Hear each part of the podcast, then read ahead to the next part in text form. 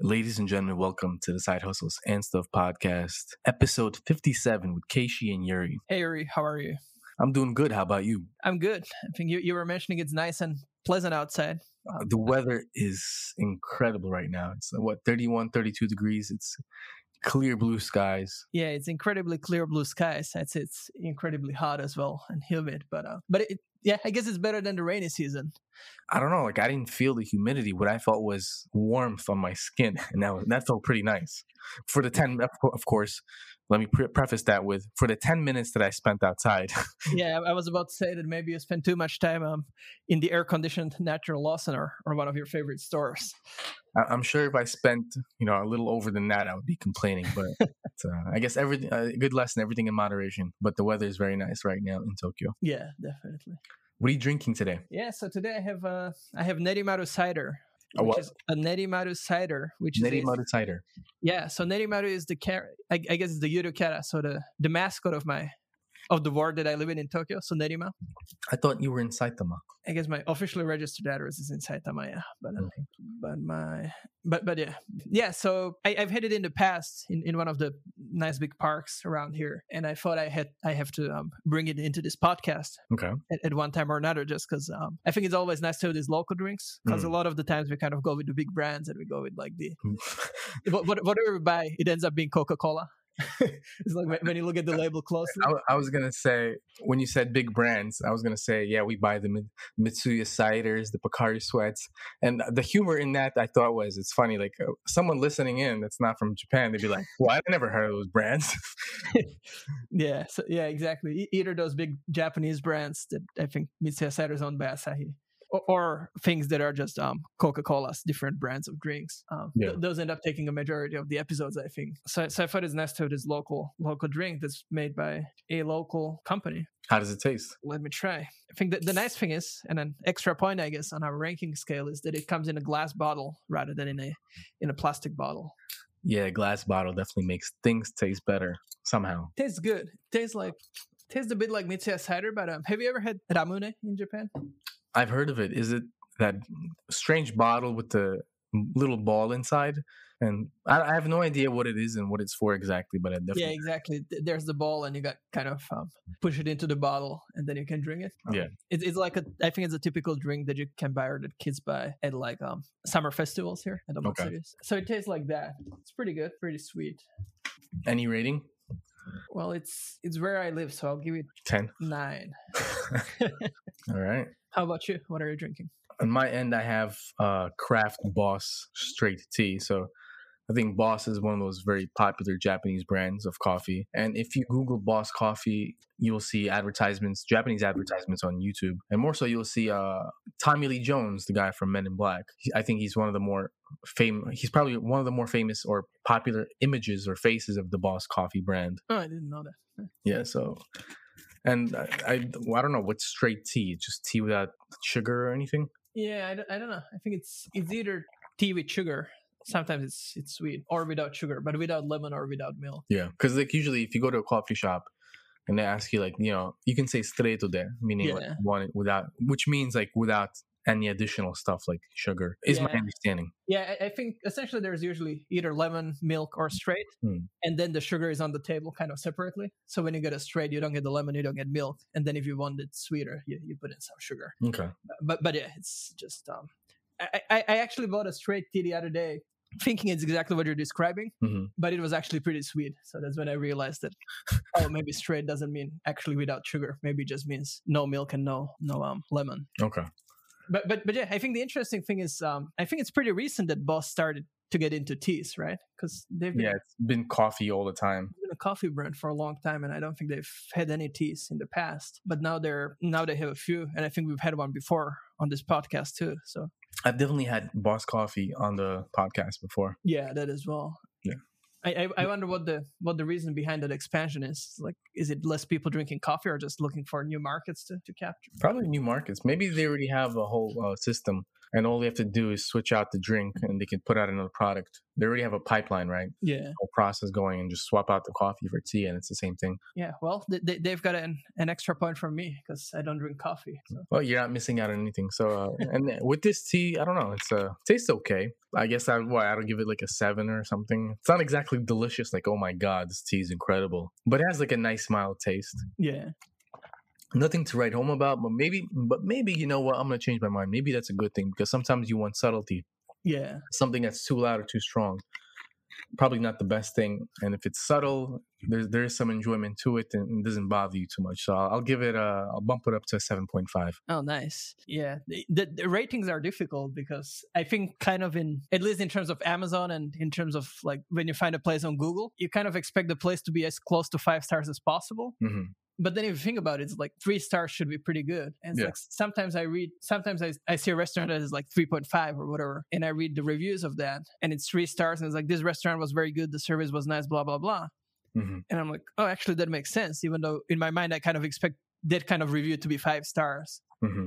I, maybe maybe it's like you see 2.5 is midway, and anything below that is bad, and then above 2.5. If we're going from zero to five, five is like stellar, above and beyond. Then the midway point is like, eh, does the job, good enough, no issues, nothing to complain about. So so. Yeah, yeah. I, I guess it depends on where you anchor it, and I just this is unrelated to the drinks, but just hit my mind as as we were talking about the the ratings. Just like especially on Amazon, I guess kind of the five star rating has become commoditized in a way. It's like you, you don't want three stars, you want five stars. And five stars suddenly doesn't mean exceptional. Yeah. It just means acceptably good. And yeah. and then I guess the question for me is like how do you recognize exceptional? And I guess the answer is you just gotta go and read the reviews or something. Yeah, well how would you let's say well here's the thing, how would you review a product? Let's say you bought something on Amazon and you know, it pings you for a rating. And you're like, all right, sure, I'll, I'll spend some five minutes and write it up or something what would you go for? Because without thinking, I think I would automatically, if I like the product, I would automatically go for a four or five.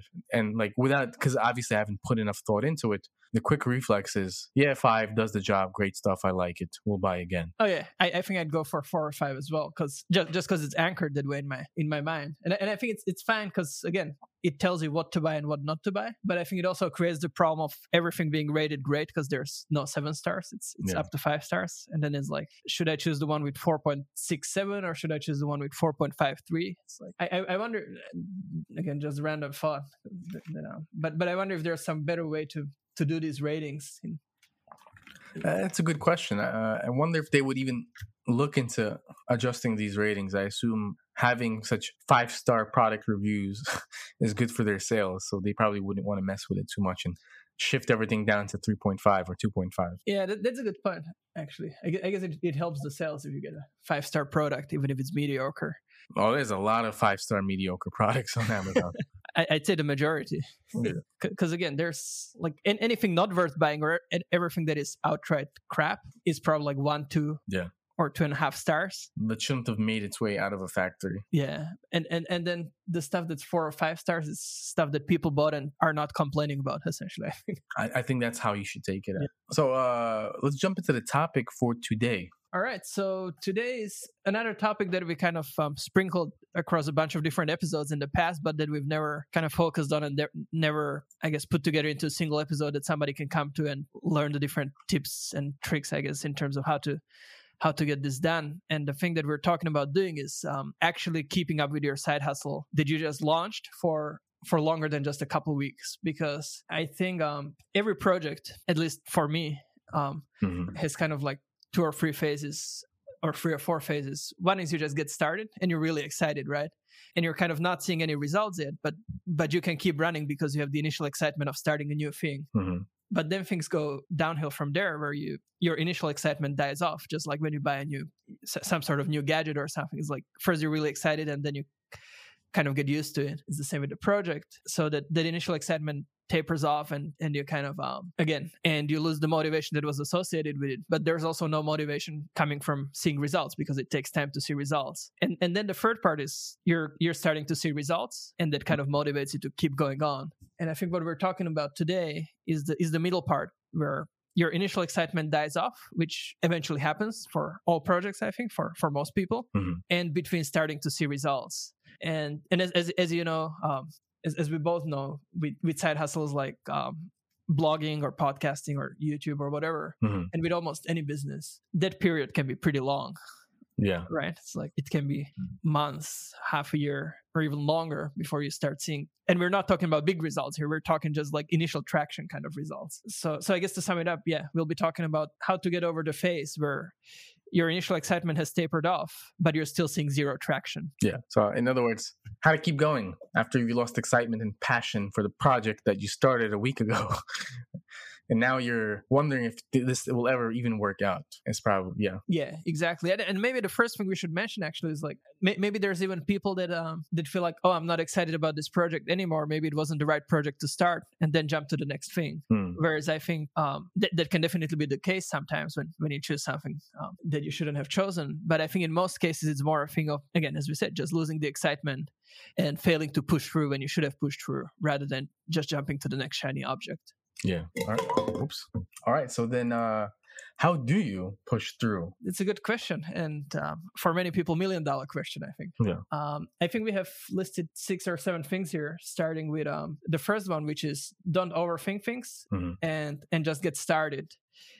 And again, we, we kind of keep repeating this in terms of, yeah, don't worry too much about your logo or don't worry too much about having the perfect WordPress theme or whatever. Yeah. And I think that's one angle. But I think the other angle, which you kind of added into the notes that we have here, and which I think is really good, is like always kind of think about the next step and always just make sure that you get to the next step. And Well, my note is uh, what's the most impactful thing you can do right now? And this is actually something that I, I think about quite often.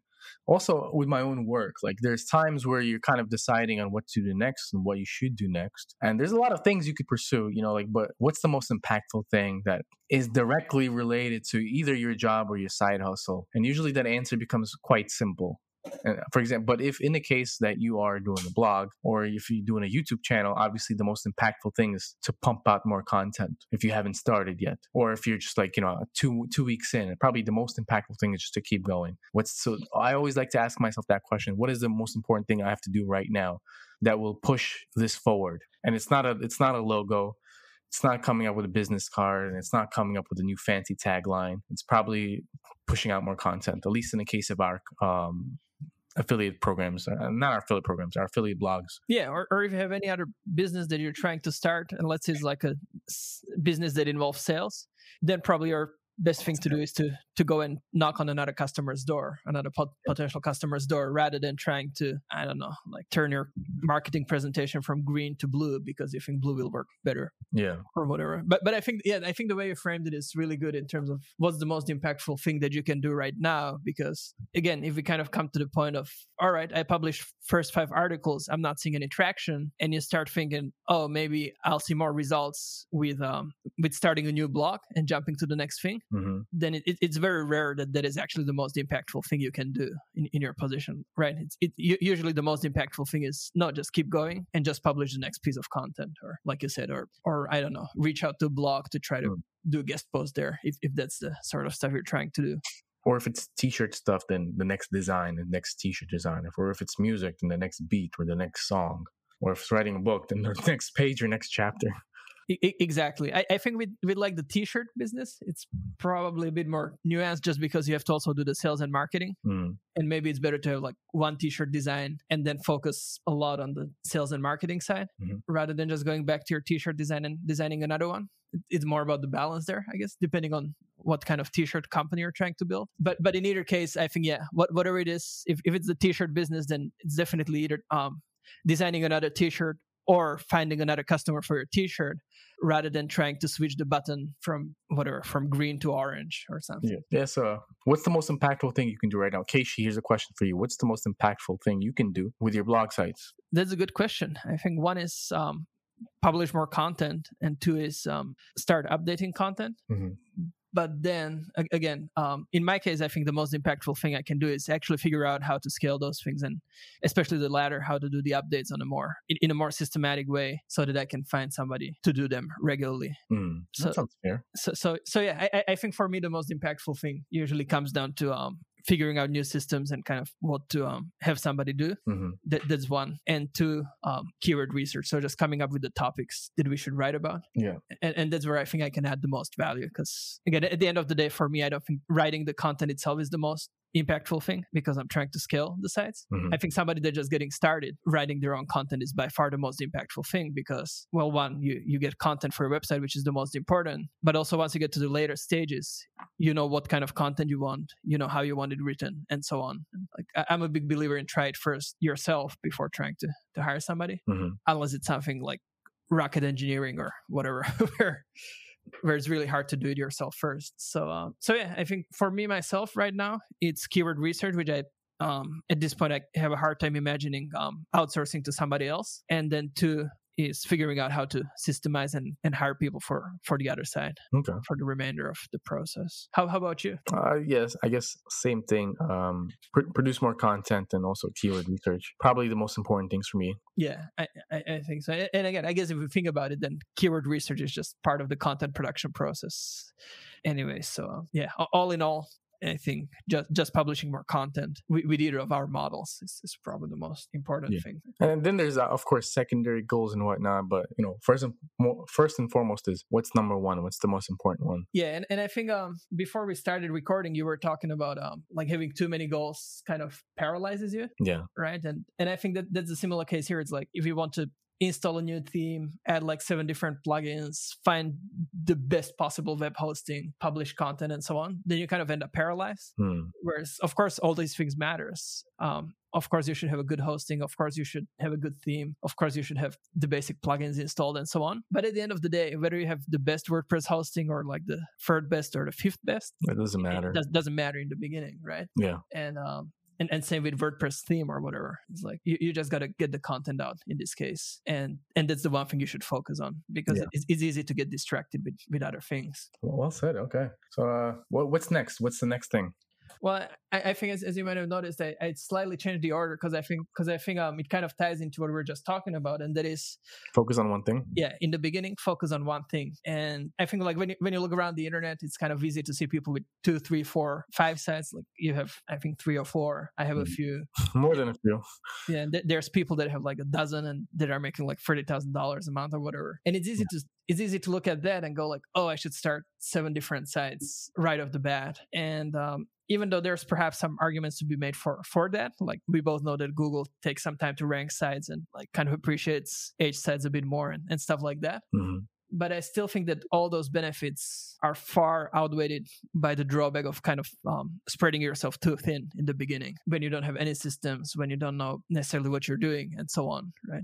Yeah. And, and and that's why that's why I think it's it, it's really critical to focus on just one thing in terms of both, like we said, just focus on the what's the most important task at hand, but also in terms of projects. So don't like don't try to start a website and the YouTube channel and the podcast and going to the gym all in the same week. Right? Mhm. Like start one thing, wait until you get some sort of traction, and again, the wait can be long. like with with gym, it might be like going five times in a row, once a week or something. And perhaps you get into some sort of habit. But with like starting a website, for example, it can be six months, it can be eight months, it can be a year and a half until you get to the point where I think you should be starting your next thing because again e- e- everything costs resources and i think that's a lot that's what a lot of people don't realize is that um when you say yes to something you say no to to another thing and it's easy to go like oh i'll start this side and I'll also start this side, and I'll also start this side, and I'll also start that. But what you do, what you don't realize is that every time you say also, which makes it sound like you're adding something onto what you're doing, you're also taking away from the first thing, right? Yeah. It says like if you start one side and then you also start second, it means the first side became half of what it was, and the second side is half of what what a full full effort at trying to build a side would be, right? Hmm. So so I think rather than and, and again, I think down the road there's ways to make that happen and whether it's hiring people, putting in place systems and so on. But I think first just start one thing, focus on it and see it through at least up to a point where you gain some sort of traction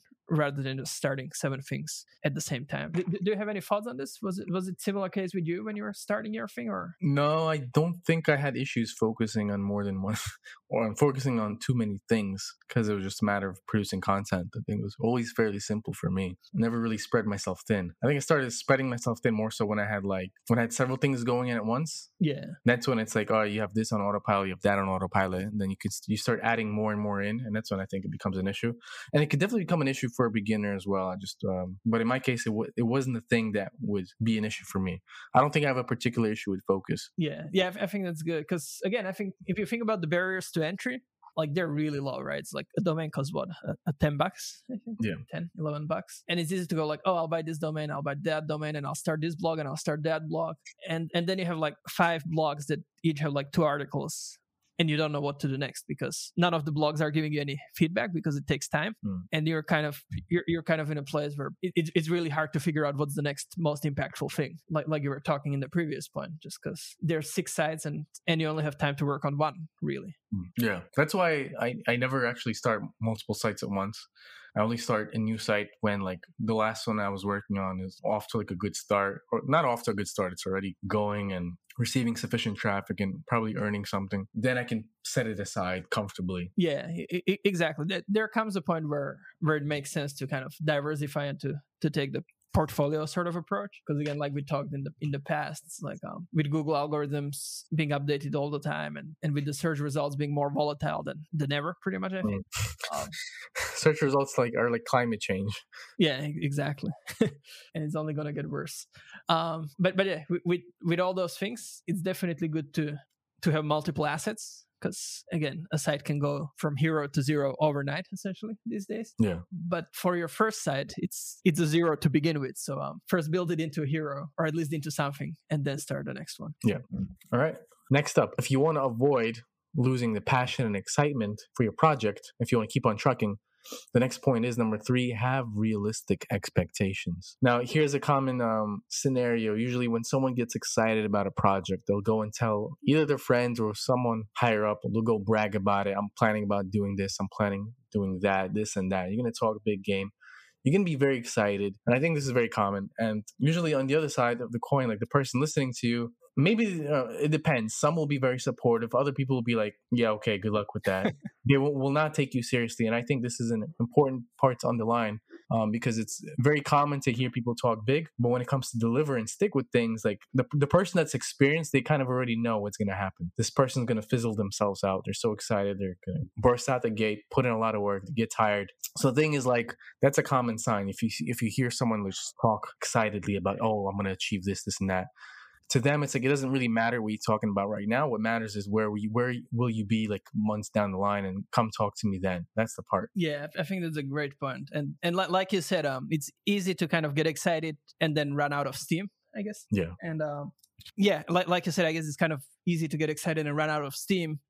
And that's kind of another angle compared to what I was originally thinking about this point, where I was more thinking about kind of the monetary side and being like, oh, I'm going to take over the world and make $5,000 per month within like the first half year or something. Mhm. I think there's that part, and I think there's another part which which you brought up here, which is really important too, and that also ties to the next point. Once we get there, is um, kind of pacing yourself. So don't be like, oh, I'm going to publish 100 articles per month Yeah. from the from the get go, because you're never going to achieve that if you're on your own. And you Yeah. want to put out quality content, or don't even be like, I'm going to do an article a day for the next 12 months, because somewhere along the line, along the way, you're not going to be able to keep up. You're, you're going to burn out, right? Yeah. That, Well, that- don't that, that's it. I think short sprints are good. Like if you tell to yourself, all right, I want to get this side of the ground, so I'm gonna work my butt off and and I'm gonna publish 60 articles within the next month. Um, depending on how much you work on on other things, um, that might be possible. And I think that's Yeah. good. But long term, I don't think it's sustainable until you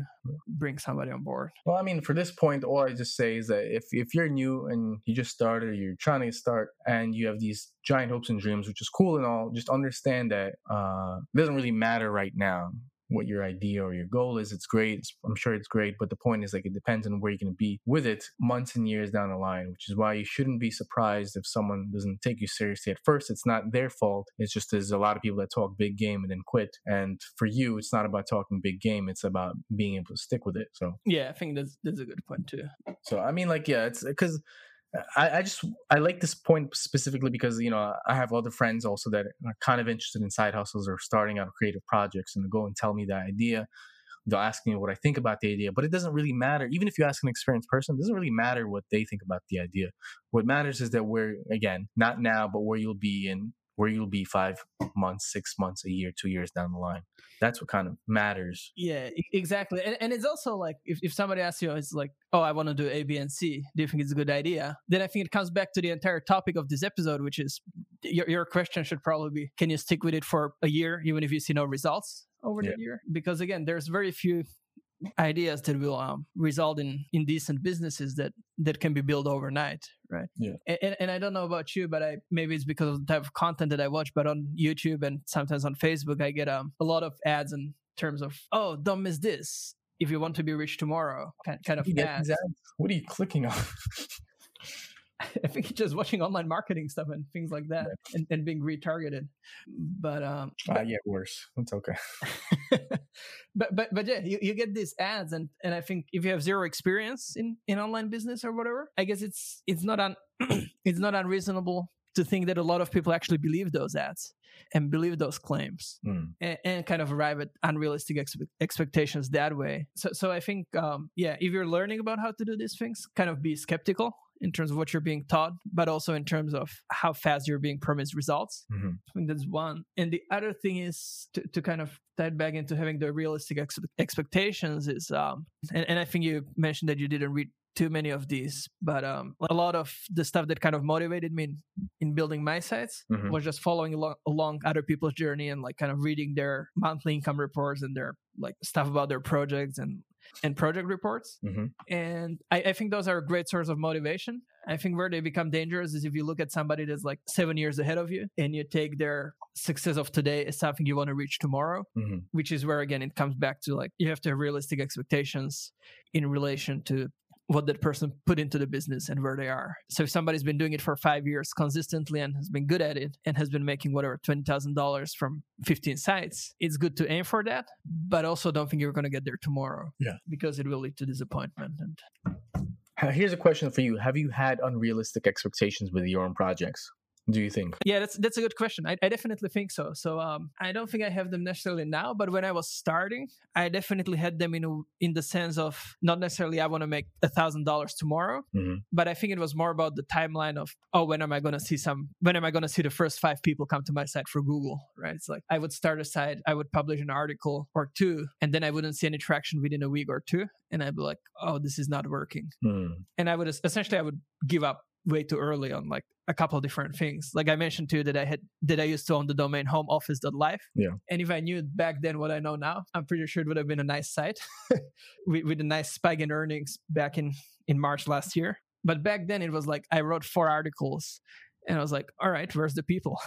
Yeah. And of course there was crickets, right? And then I then I started another side, another side. And as you know, and as, as I mentioned a few times here on this podcast, um, like my first kind of success in terms of getting traffic to website was with my aviation site. Mhm. And that goes back to the fact that I, I just kept publishing content and I didn't even care about the, the visitors in the first place because it was kind of an outlet for me to to record my travels in.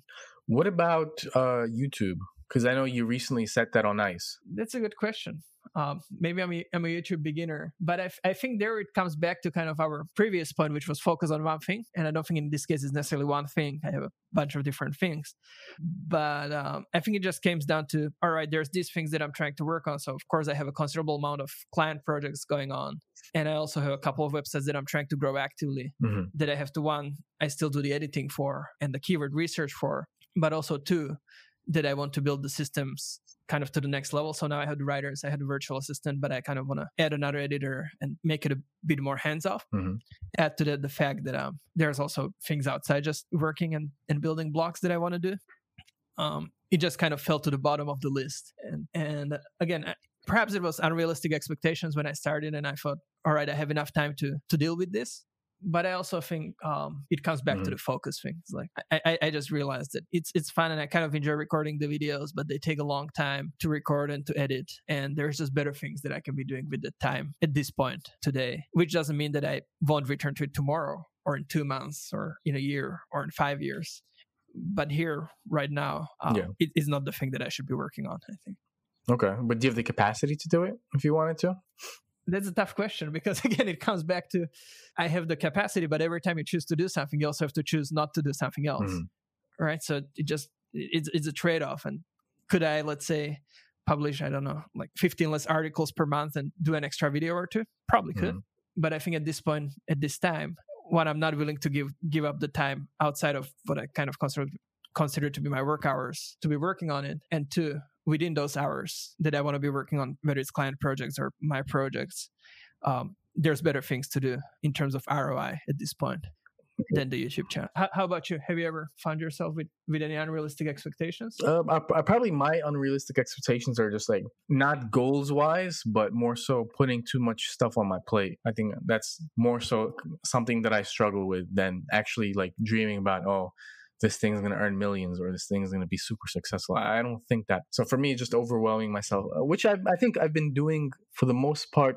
Um, well, I've not been doing that too much with the websites because, as you know, like when we do our goals and our goal recap videos, not videos, our goal um, recap episodes, I tend to maintain the same amount of volume month on month, uh, and I think I accomplished it fairly easily without much issue. But like when we started adding on other stuff, like you know, read a book, do this and that, I think both of us kind of missed. Uh, we we took a, little, a bit longer than necessary to read that to finish that book. So I think I don't know. Like when you start adding more, that's when it gets harder. But um, I'm pretty good at keeping things, at least in the side hustle space. I'm pretty good at keeping things level and not overwhelming myself. That being said, I pl- I have other goals and dreams and stuff that I'm probably overwhelming myself with yeah. outside of the side hustle space. Yeah, I think it's interesting that you mentioned the book because again, going back to the focus is like um, if we never decided to to read that book, then we would never have read it. And I think better late than never, right?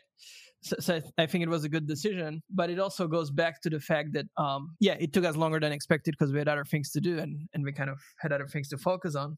But I think the flip yeah. side of that, I guess, is, um, and again, not when you're starting a project. I think when you're starting your first project, just be 100% focused on it and, and knock it out of the park. But I think once you have a thing running and you kind of want to explore new things, I think there's the time that mm. the time comes then don't yeah. be afraid to start another thing once you have something that's that's up and running but also don't be afraid to drop things because i think once you have too many spinning plates that, that's when you either completely crash and all the plates fall down and break or that's when when you just get so overwhelmed that you don't know what to do next In the case of websites, at least, I think it's okay to stop them and stop publishing, and there won't be much uh, damage done. Whereas, like, I assume if you're running a YouTube channel and you have an audience that expects you, and, and also like with every kind of video, you get more ad money. I guess there you're kind of stuck to like a content mill or a process that you must keep publishing, which is again, kind of points back to the, like it's nice to have a website that doesn't lose rank quite easily, hopefully as opposed to other side hustles where the moment you stop putting in effort, it dies down. Yeah, th- th- that's a great point actually, because I think part of the reason why, and I think we talked about this before, and I, f- I forgot to mention this um, when you asked me the question a, a, minute ago, but I think part of the reason that I um, didn't continue with the YouTube channel for now is I just felt like I don't want a thing where I have to show up every Friday, essentially, kind of thing. And, uh, and that's exactly what, what, you just said. I think makes a lot of sense, and, and I think it's also why websites are the best side hustles for people that have other jobs essentially. It's because when you when you have the time you can speed up. When your main job is busy you can kind of slow down and you can pick up things later. And it's very like it's not something that you have to do 100% regularly right? Even though i recommend everybody to kind of have some sort of consistency because that's how you persevere. Yeah. I've, I've taken month long or several month long hiatuses and without much detriment yeah, exactly. And, and, sometimes you even see growth because because of what Google's doing in, in, in the background. Now, this is not to say you shouldn't work on your site regularly, but again, it's it's nice to have the option of essentially being able to put something on the shelf and focus on another project fully, and then return to it. Especially once you have an established site. Like I, I think a new site requires attention for a while, but if your site is making whatever two or three thousand dollars, I think this is when you can kind of take the take your take your foot off the throttle and kind of start a new website. And um and, and return to the to the big side just let's say once a month or something. Yeah. As is the case with one of your websites i think you mentioned you started picking up you started um adding more content to it because it started picking up in terms of traffic and you did really literally nothing to it. Yeah, exactly. It's, it's the case with my aviation site where um, I, think the, the the traffic went up like probably like thirty five or forty percent over the last month and a half, and again, I, I, even though I've set some goals to post there, I haven't posted there in a while. And again, the, the, reason that it went up was because, well, one, I think with, with the coronavirus situation, I'm not sure necessarily getting better, but with, with travel kind of starting to open up in places, um, it's probably just more search volume. But also, um, the couple of Google algorithms that happened um, this and last month, they've positively affected the site. So, so, so again, it was nice to see the site go up, and and that's kind of what also made me start focusing again on that site, right? Because it's been kind of sitting there for a while, earning a decent amount of money, considering that I wasn't doing anything with it for for months at the time. But now is now is the time for me to go back and to start growing it again because it's almost like I got the rush of oh this thing is taking off again, so let's put some effort into mm. And I think there's very few businesses where you can kind of um, again this is a bit off topic from from what we're talking about, but I think there's very few businesses where you can kind of let it be for a while, essentially where you can take a hiatus or a sabbatical and then come back and be in the same or potentially even better position than where, than you were before you left. I feel like for musicians and for uh, actors that earn dividends, for, well, I don't know if the, the word is dividends, but royalties. Yeah, they they earn royalties, you know, as the show goes on without them. But yeah, of course, uh, for us regular people, yeah, exactly. better option. I, I, unless you're Brad Pitt or who was it, Tommy T- Tommy Lee Jones. Yeah. And, and, do and do an ad for Boss Coffee. Then blogging is your next best option, I guess. Although I think in the copywriting space, if you uh, um, set up a contract with whoever I don't know whoever is uh, hiring you out, if you, yeah. for example, if you're writing a promotion on them for them, there's also royalties for uh, for that. So meaning for as long as they run the ad, if, if it's within your contract, I think it is a case with it is a thing, and it does happen where people consistently earn royalties from ads that they've written long ago that are still being used and are, that are still selling. Yeah, yeah, that, that's interesting. I've I've never thought of um, again, I, I never really thought too much about copywriting, but I guess it's one of the jobs where you could either do some kind of um, royalty or, or profit share or share of kind of the increase in profit generated by your copy or something. Yeah. Essentially results based pricing rather than rather than input based pricing. Speaking of input based, point number what is it four? Five, I guess. for for some reason, when I check again, for some reason, when I pick the number list option, it put in letters. Okay. But but point, I believe E is the fifth point letter. E. All right. Speaking of input, next point is focus on input goals yeah, I think it kind of ties back into um, have realistic expectations and pace yourself, and then putting some sort of framework around it. So I, I know that a lot of people go into these side hustles kind of thinking, all right, my goal is to start earning five thousand a month by 2023, or my goal is to quit my job in a year and a half. And and I also know there's some courses that that are kind of framed around that, like um, I think Income Schools Project 24 the reason they chose the name is because essentially go- the goal is to to have you quit your full time job within two months, uh, within two years. Um, now, one thing, if the only thing um, between you and quitting your job is you having to find uh, a side hustle that will earn you the money, then if you hate your job that much, you should maybe start looking for for another job earlier if circumstances allow for that. But um, to stay on the topic, I think those goals are nice, but they're also very far away, right? It's like you're not going to get there for a long time. So I, I think you need something that's more short term, one, but also that's more those goals are dream based. The reason why they set them up is for marketing. They're trying to sell a dream. Yeah, exactly. It, it, it's sort of a dream, I guess. Yeah, like you say. And again, it's not like those goals are necessarily bad or that it's bad to have that sort of vision. But again, yeah, I guess like you said, it's it's a dream or it's a vision. It's it's it's, it's, it's something where you want to get, but it doesn't necessarily tell you how to get there. Mm right? So I, think focusing on goals that you can easily track, measure, and that you have complete control over is, is the most critical thing, I think. Um, and it, has been critical in building my sites as well, where I just say, all right, on this side, over this period of time, I'm going to publish X number of articles per week. And then that's my job. My job is to publish five articles per week on, on site A. And whether this whether site A gets to 10 visitors or 50 visitors or 1,000 visitors, I don't care. My goal is to publish that number of articles. Right. Mm-hmm. Now, of course, after a certain amount of time, you also have to go back and compare it with the outputs. But in the beginning, just got to focus on the inputs because that's at the end of the day what produces the outputs. Yeah. And for us, inputs is uh, just putting in more, putting out more content. And I think anyone in the online space for, for them probably as well putting out more content is a simple way and a simple input and something you can do be like all right i have to do x five a month or ten a month or one a week however you choose to do it. I do four i do four articles a month for my main site and two for my new site yeah, yeah, and, and, exactly. This this is the kind of goals that we're talking about every month, yeah. at the end of every month or at the beginning of every month. And there's there's no magical yeah. number here. It's just like you know you're you're asking, all right, but how did you come with four and two? This really doesn't matter. I think maybe I could do less, maybe I could do more, but it's consistent. And yeah, I pulled it out randomly. It's reasonable. It's doable. It's not hard. But there's no magic number, and don't you know just pick a number. Yeah, but not I- I 100. yeah, th- there, there's no magical number. But I think to tie it back into the previous point, I think you got to keep it realistic. Yeah, don't don't make it 100. Yeah, exactly. And and I also think less and more consistently generally tends to be better than more in a short burst and then kind of burning Yeah.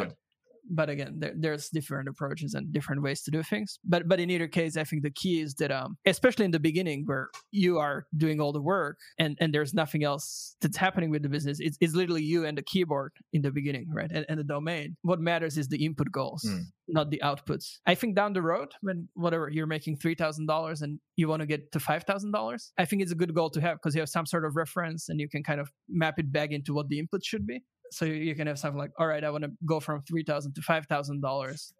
But but even then, I guess it still comes back to all right. But to do that, I need to publish X amount of articles, and to publish X amount of articles within a year, I need to publish this much per week. And to do that, I need to do A, B, and C. Right? It's, hmm. it's always breaking it up into the tasks and, and what the inputs Yeah. are. All right, what's po- what's the next point? Point six or point F? Point six. Oh, yeah, number six. Don't do it just for the money.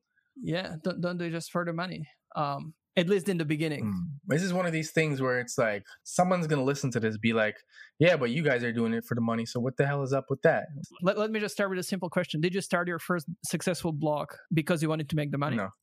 Okay, th- th- yeah, same here. My, my first unsuccessful blogs were because I wanted to make money. Yeah. But my first blog that actually gained some sort of traction was a blog that I just enjoyed. Yeah. Right. And um, I think th- there's, in a way, I think it's almost like you can learn this thing and you can have the best roadmap and you can execute it, but you can still fail if you give up too soon. And too soon can be anything between like two weeks and like seven years, right? It's like you never know when your business is gonna gonna get get some traction. Mm. And I feel like it's always easier to get to the point where something's getting traction if what you're doing is not inherently motivated by money. So in your case, maybe, it was wanting to learn a new language or something. Yeah. In my case, it was just essentially I used to post photos to to a couple of websites that are like databases. Um, and then I was like, oh, maybe I should just start my own Facebook page and share share it there under my name, Mhm. under the KN Aviation name. Where I'm not really creative when it comes to comes to names of um, brands. Aviationworld.net. Yeah, maybe. so I started a KN Aviation um, Facebook page, and then there I got some traction. I was like, oh, maybe I also want to write about these experiences, not just post um, pictures. Mhm. So I started a website, and I kept posting things there, and I posted them there because I wanted some place to again because I went to some place where I can just record all these memories. Essentially, Yeah. That- that's kind of how it started. And from there, one day I looked at the analytics, and um, I saw that there's people coming. So I'm like, oh, maybe there's something to this. So I added ads, and I was like, oh, maybe I should start adding this type of content to increase the traffic a bit. Yeah. And that's when I kind of started taking it more as a as an asset that earns money rather than as a hobby, pretty much. And, and I believe that it, it's just much easier to persevere if you're doing something that you're passionate about or if you're doing something not for the money because again the money comes pretty late in the game Mm. at least in my case it was pretty late The money is a, a result, I think, of um, other people finding what you put out as valuable or useful. So I think to start off with an expectation, because again, someone listening to this can be like, yeah. But you guys are doing. Everyone's doing the side hustle for the money. That's that's why that's why everyone starts a side hustle in the first place. So like, okay, yes, but what you have is you have an entitled view on what the results are going to be like. First of all, what you put out, likely, you know, like it's not up to you to determine if it's useful or if it'll be valuable to the audience or if an audience will even like it. That's for them to decide. So you sure you can put money as your goal, but the audience can and will disagree, and it's, so it's it's not something that's up to you. Yeah e- exactly So even though you could say, oh, but everyone else is doing it, but it doesn't matter. They're putting the cart ahead of the horse, or the horse, yeah, the cart ahead of the horse. First has to be useful and interesting to someone, and then then you can think about it. But if it's not useful, if it's just gra- crap, which I think like, and I I think you can agree with me when you when money becomes the motivation and you're looking to get it, um, you start publishing a lot of crap. You start cheaping out because you're trying to look for that quickest way to make it work.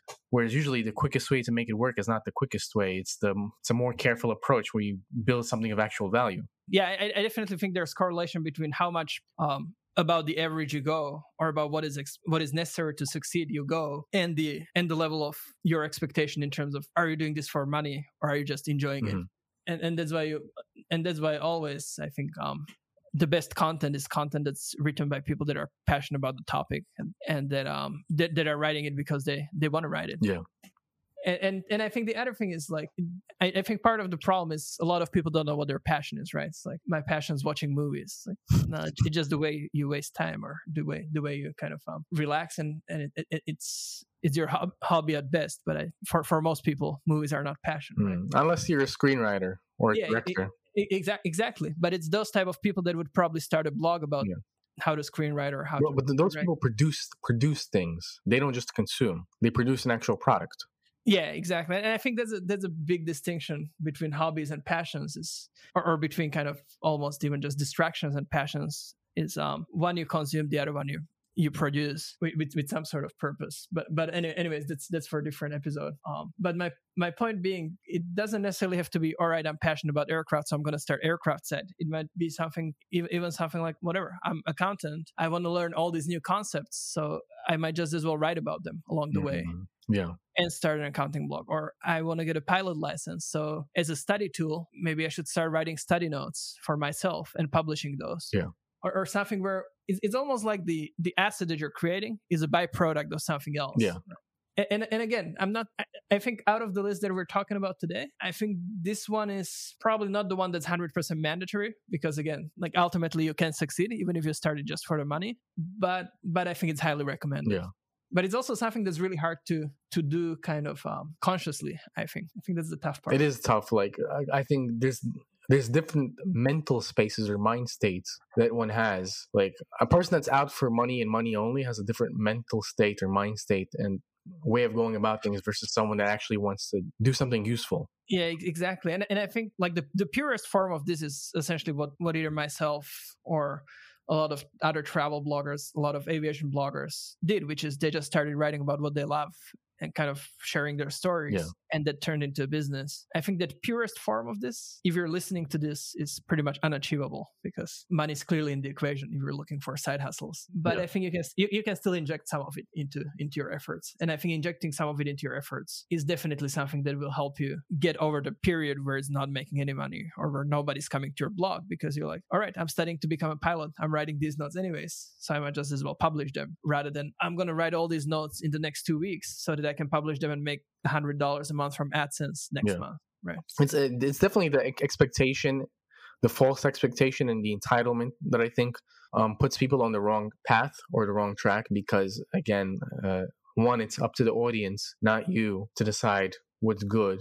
Yeah. And if you're trying to decide that for the audience, it's not you're not gonna have a very good time. And I think people that kind of put out content because they like to, for them it's a lot easier because they're they're um they're not tied to results. They're tied to the enjoyment of putting out stuff. And then the audience find might find something amongst what they put out as useful, and that little thing might take off and become a business. Yes. So, so let me ask you a question. When when did you start thinking about your site as a business rather than just as a I, I, to be honest, I never thought of it as a business. Not until I started talking to an accountant, and they called it a business, and I'm just like, all right, let me rephrase. When did you start thinking about your site as something that can potentially earn money, rather than as just some place to write random stuff? I, I guess when I earned my first twenty five cents, but that wasn't exactly a, a real motivator just yet, because twenty five cents is just twenty five cents.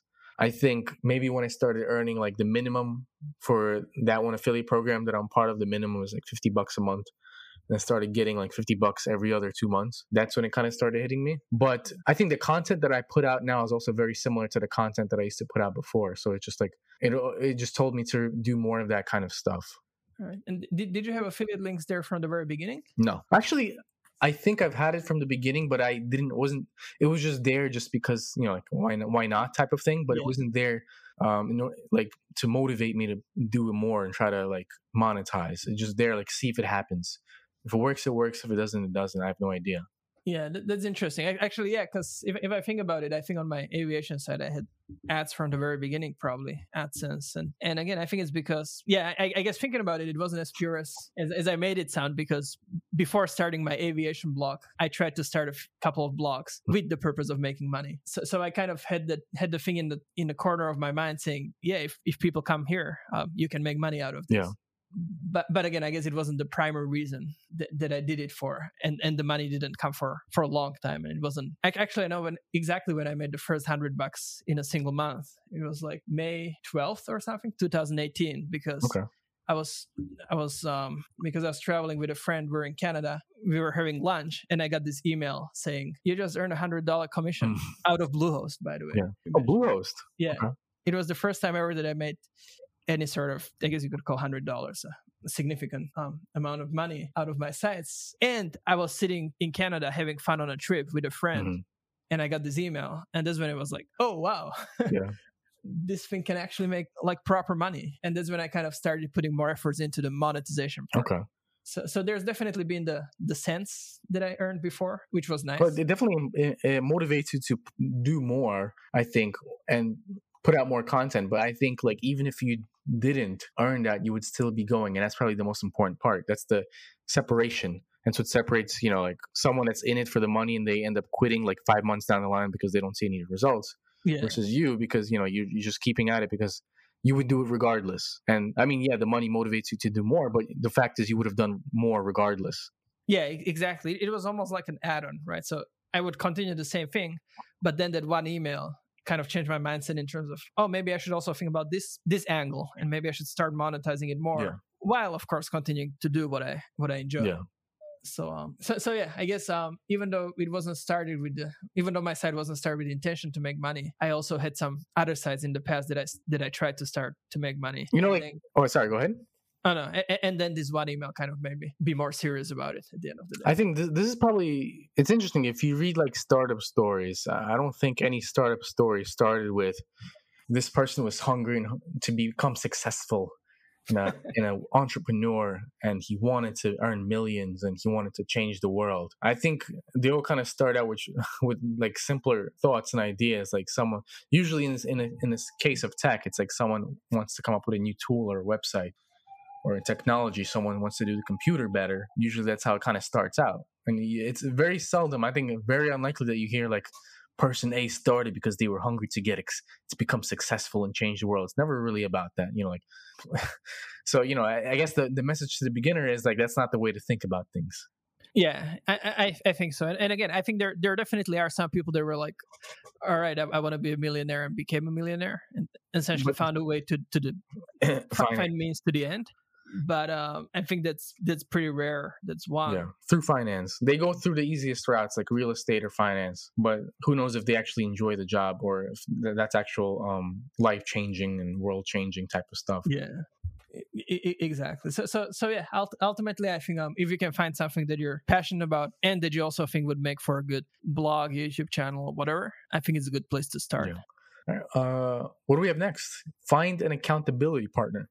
Yeah, so I'll start this by declaring that I've just before jumping on this podcast recording call, um, I finished the 45 briefs that I said I would do every week for the next few weeks. Okay. What made you finish those 45 briefs? Usually, I remember when we did our stretch goal episode. this is this is the power of re-listening to episodes.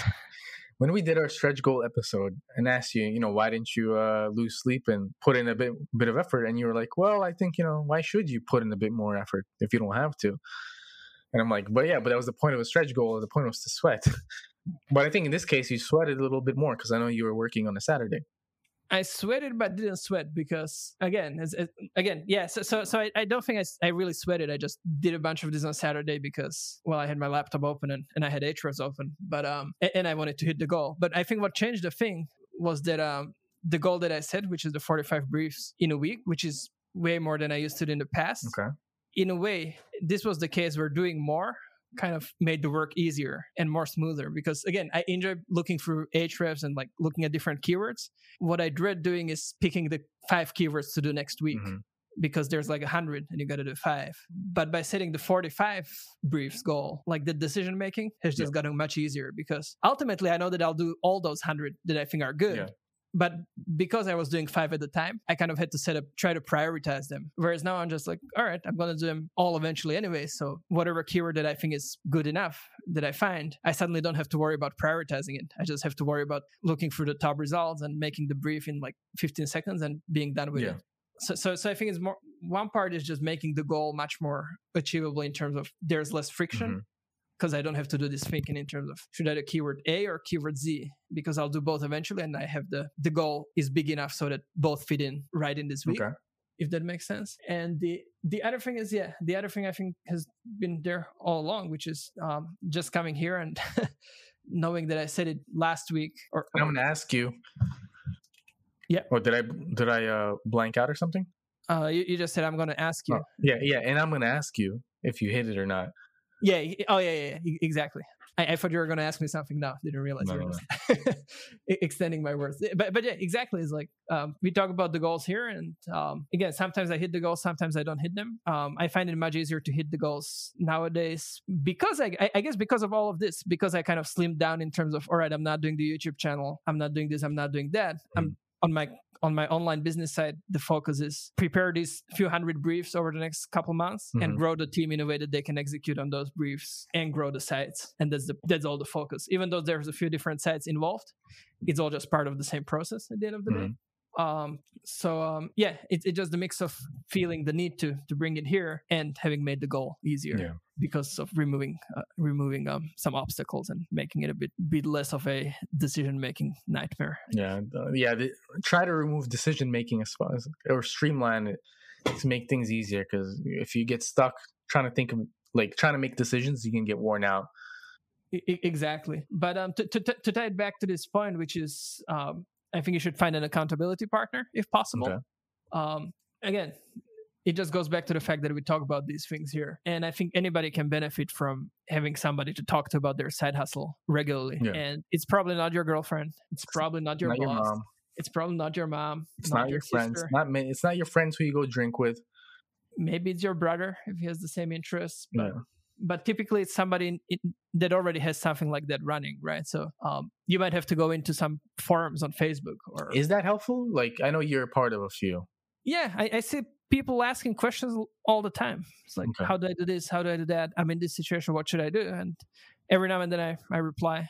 Um, they always get some replies from from other people. Okay and i think it's just the sense of community and like there's because because again we talked about this as well before but in online business especially in the beginning but also long term potentially depending on how you set it mm-hmm. up it's, it's a very again it's a very um, lonely endeavor right it's like, yeah it's you and your keyboard and potentially some person on the other end of the screen on, on Upwork or something. So it's nice to have some community that you can go into and that you can ask questions or I even see just people posting their milestones. Like I see people sharing their screenshot of their Google Analytics in, in the group and, and I always hit like. And, and again, as much as likes are just a vanity metric, I think for the person that posted the screenshot, yeah, it's important for them. It's important because it's again, it's just like, oh, somebody else saw this and like somebody else is rooting for me, yeah. so I'm going to try harder so, so I definitely think those um, Facebook groups or, or, forums in the past are are really important because because they're the community. I think if you can find somebody like um that, that you can talk to, like like we're talking here now, I, I think that's even better. But again, I, I, don't think it's that easy to find somebody in your network that is kind of hmm. On, on the same yeah. on, on, the same wavelength about these things. It's probably also why uh, it's and I guess in the case of our podcast, it's hard to promote your podcast to your friends because you need a specific audience of people that are interested in starting a side hustle, and your friends may not exactly be it. So it's like you know I, I could promote, but if it, there's no conversion, it doesn't really. It's just a you know just the audience mismatch. Exactly. It's like if if somebody started a knit, it's like if a friend started a um, knitting blog. Yeah and here she sent me the link. I definitely looked the first time, but then I, I definitely wouldn't follow it. Yeah. Now that's it. I, I, I, would, yeah, I would be interested in the commercial part of it, where I would want to know regularly how how much visitors the blog is getting, or how much money the blog's making, or making, or whatever. Yeah. So, so in that regard, I think there there would be kind of a an ongoing thing that that could work. But again, that that is a completely different part than than the main topic of the blog. So, so, so yeah, I think the, a great place to start is if you're starting your first project, um, just find the niche pursuits group or or something similar on Facebook, and you, you don't even have to post there. You just have to sit back and like look look at some of the posts, and and I, I think at the end of the day, it comes down to the fact that being in those groups, mm-hmm. you're kind of exposed to to the successes and failures of people in kind of the same group as you. So like one day you would see somebody posting about, oh, I made my first thousand dollars, and you're like, oh, that's cool. Yeah and another day you might be seeing somebody that's like oh no i lost half of my traffic. What should i do? And they're like oh i have i have zero traffic but i guess like you, you just got to keep going. And like again it, it, just the conversation around the topic that's happening and that you're that you're part of. And i think yeah. th- that's a huge help in terms of staying motivated and staying on track and, and staying consistent. Definitely. Talking about what you've been doing probably yeah i agree with that wholly yeah and also also here like every time we talk about something whatever the topic is i think we always in one way or another just incorporate what we're doing personally in terms of our side hustles. And and again i think it's good because it kind of makes it makes the content more unique i guess because we're talking about our own things rather than just pulling stuff out of our spaghetti. Spaghetti. But but but also it, it kind of helps us think our our blocks through and just helps make new ideas, come up with new ideas, and so yeah. on. Yeah, definitely. Yeah, there's no argument there. Accountability works. One, it's it's amazing how well it works. I always think, you know, like um, we tend to idolize or put people on a pedestal, the kind that have figured it out, or at the way they promote themselves or we see them from the outside is that they figured out and have done everything by themselves or for themselves like the yeah. lone wolf type of guy succeeded on his own blah blah blah the fact of the matter is that you learn much faster and you progress much faster when you're working with other people and um and I, that to that also going back to the lone wolf i guarantee you that they didn't do it alone either oh yeah marketing absolutely. is they, they've done it alone yeah but uh, uh, having yeah exactly having a person or accountability group of, of some sort will expedite your progress yeah. Now, now, now that said, I guess um, one thing to be careful about, especially in the beginning, is to to actually do the things like build your blog and be part of the community. Because I think there's also the types that um, find a community and like answer people's questions and like post questions and read articles, but they they don't actually do things. They're, mm-hmm. they're just theorists essentially. Yeah so so don't become that but also don't become just a robot that's just punching into his keyboard writing an article 24 7 like, like make it more humane i guess. Yeah.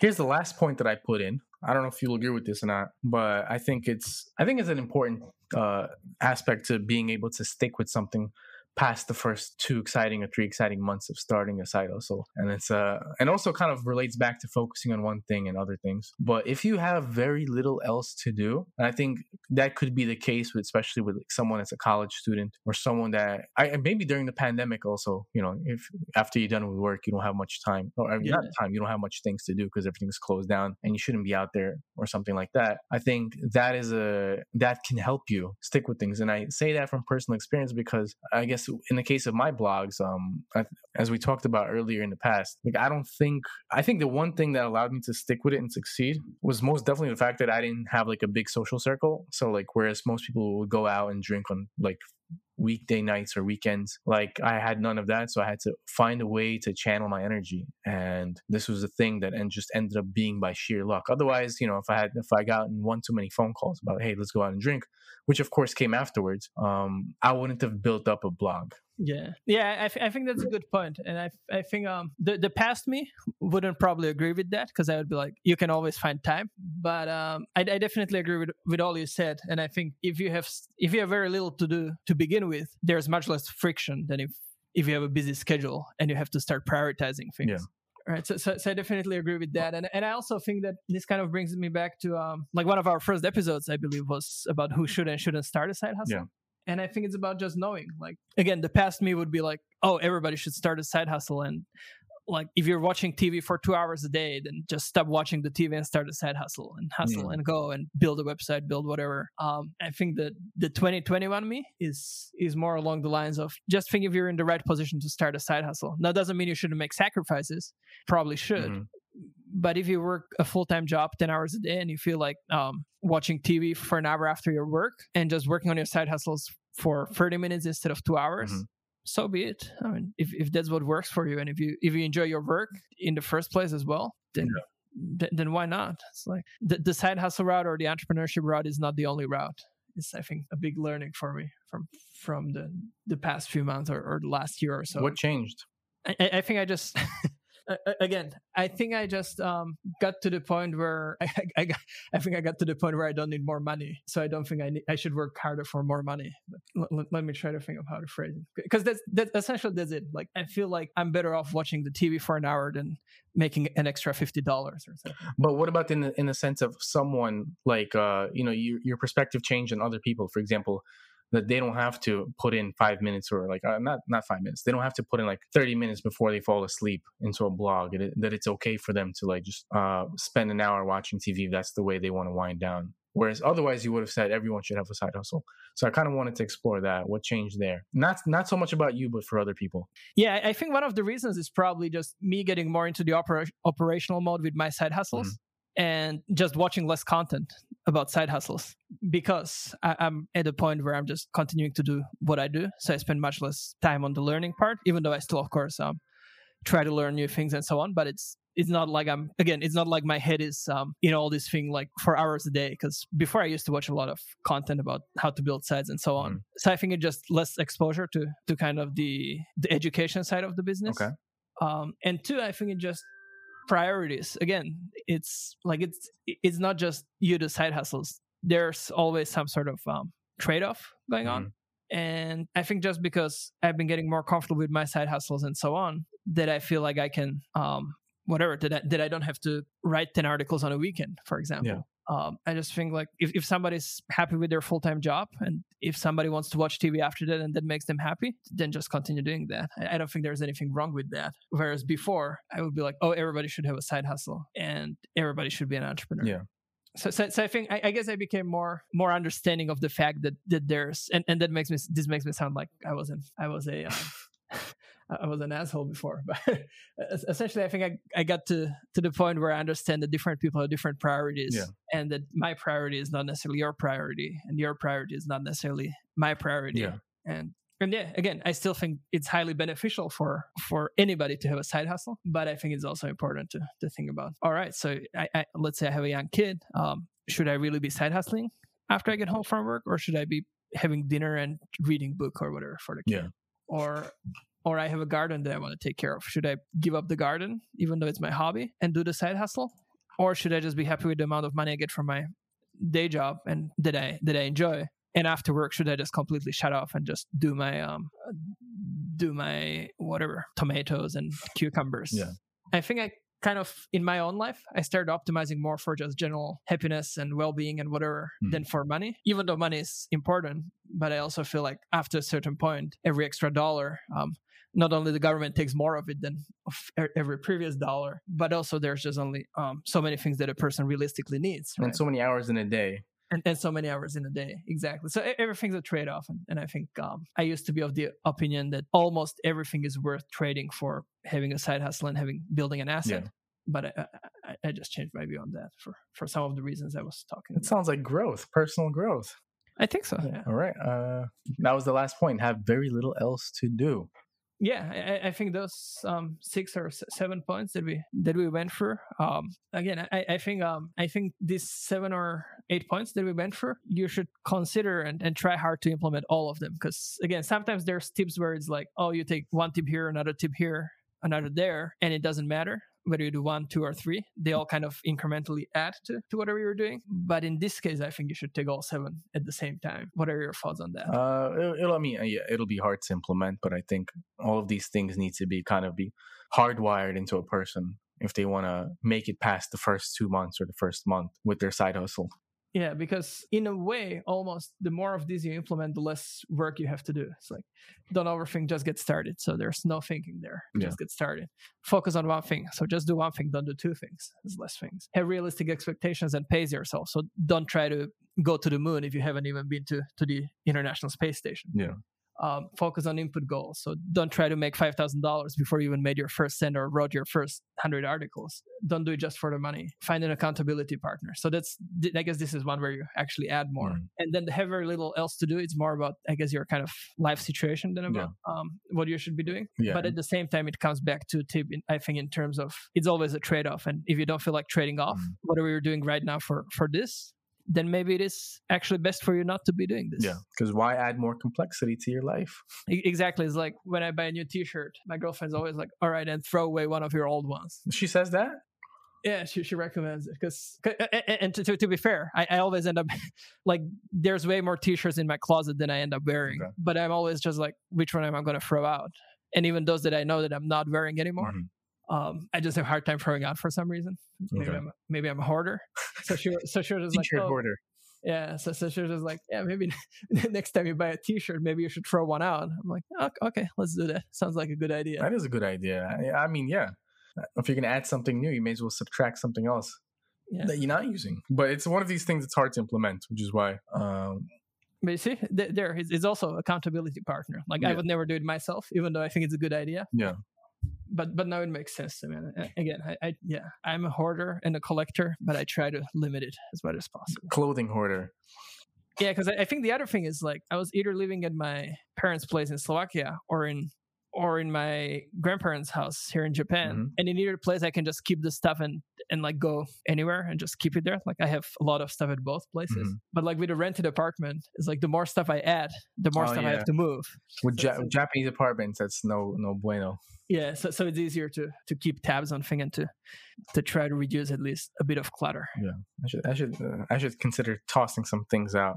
I've, I've added things since the quarantine began last year. Well, that, that's the goal for August. I guess. It's like write four articles for blog A, write two for blog B, and Mm. throw away two unnecessary things. I have to stop one of those slow moving trucks. the, the Sodaigomi. Yeah, we take everything: radios, televisions. But do you have to pay them or no? I think you have to pay them. Alright. Well, if I ever hear one, I'll run outside. Be like, hey, take this humidifier. I don't use it anymore. Yeah, paying for getting stuff taken out is something I have to get used to. It's like you buy a new microwave, you have to pay to get the old one taken away. You know, but if it depends on which stores you shop at. I think Bic Camera. When I bought a washing machine, there's also a takeaway service. Like they'll take away your old one. Yeah, th- yeah, they've done that with the with the refrigerator. Um, we thrown away our microwave because we bought an oven, um, and I bought that one actually on Amazon, and I maybe there was an Ah, option. But yeah. No, I don't think Amazon offers it, but I feel like Japanese yeah. department stores would offer. yeah, but when you buy it like the Bic Cameras and and the department stores, I think they have the service. But um, but but yeah, I think always good to get rid of stuff that you don't use. Yeah. All right. Uh, any any final wise thoughts for today? Yeah, I guess just to just to summarize it, um, as we kind of went over the, the six or seven points, um, it's still really important to keep an eye on on the ultimate goal, right? So it, for somebody, it might be something like I want to quit my job. For somebody else, it might be I want to pay off my student loans. I want to pay off my student loans. I guess that that was your case, right? Yeah. I remember right. Um, for somebody else, it might be I want to be a millionaire or whatever. Does, doesn't matter. Mm. Um, keep an eye on the, on that goal because if that's what you want, then that's where you have to head. Yeah. But don't get too focused on it or don't get too obsessed with it, and instead focus on the process. Focus on focus on getting the the inputs done and on taking kind of the next incremental step towards that goal. And just like you just like you said, uh, focus on what's the most important at that point. Yeah. And I can guarantee you that 99% of the time, It's not making a logo. the one the import the most important thing is not to make a logo but two it's also not thinking about quitting your job or about getting to $5000 by 2023 or whatever Yeah. it's about thinking what should be the next step on the journey there Yeah, agreed. All right. Uh, if you do want to start your own side hustle, check out the show notes at sidehustlesandstuff.com episode, not episode, sidehustlesandstuff.com forward slash E57. We recommend Bluehost. Bluehost is a place where you can buy your own website and start putting out your side hustle project into the world. And remember, don't get fizzled out in the first few months. Apply these steps. Buy that website, put things, put your work out there. Don't talk too much about it. Just keep on putting and doing work that's important that'll push it forward and the rest will uh, hopefully take care of itself. And this has been the Side Hustles and Stuff podcast with Keishi and Yuri. talk to you next week Talk to you next week.